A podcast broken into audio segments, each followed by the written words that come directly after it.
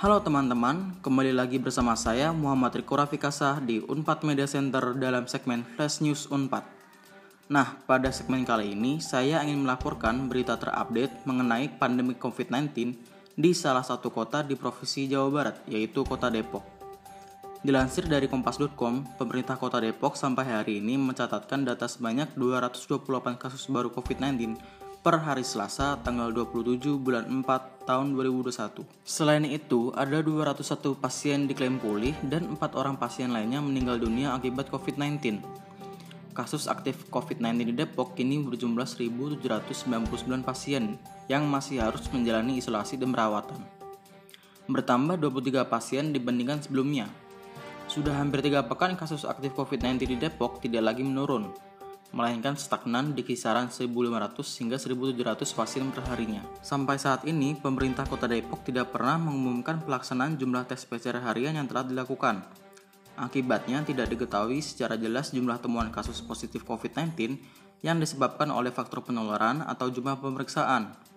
Pemerintah Kota Depok juga tidak pernah mengumumkan jumlah kematian kasus suspek sejak 19 Juli tahun 2020. Transparansi data kematian suspek sendiri termasuk dalam anjuran WHO dalam menghitung kematian berkaitan dengan COVID-19.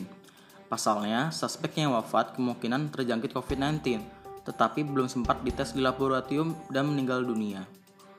Berikut informasi yang bisa saya berikan. Saya Muhammad Riko Rafikasa dari Manajemen Produksi Media Vicom Unpad untuk Unpad Media Center.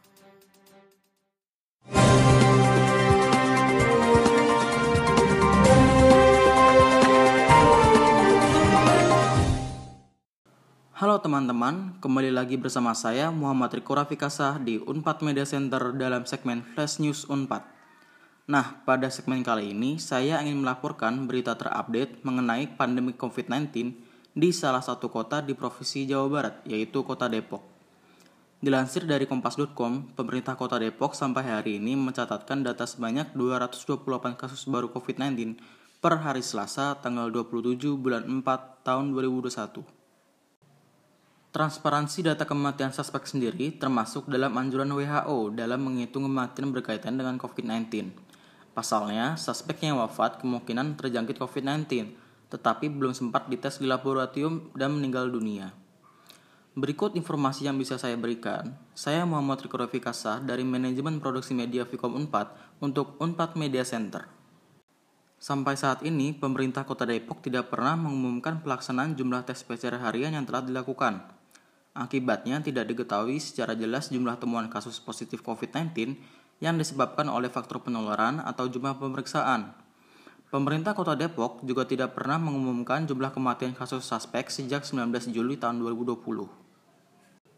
Selain itu, ada 201 pasien diklaim pulih dan 4 orang pasien lainnya meninggal dunia akibat COVID-19. Kasus aktif COVID-19 di Depok kini berjumlah 1.799 pasien yang masih harus menjalani isolasi dan perawatan.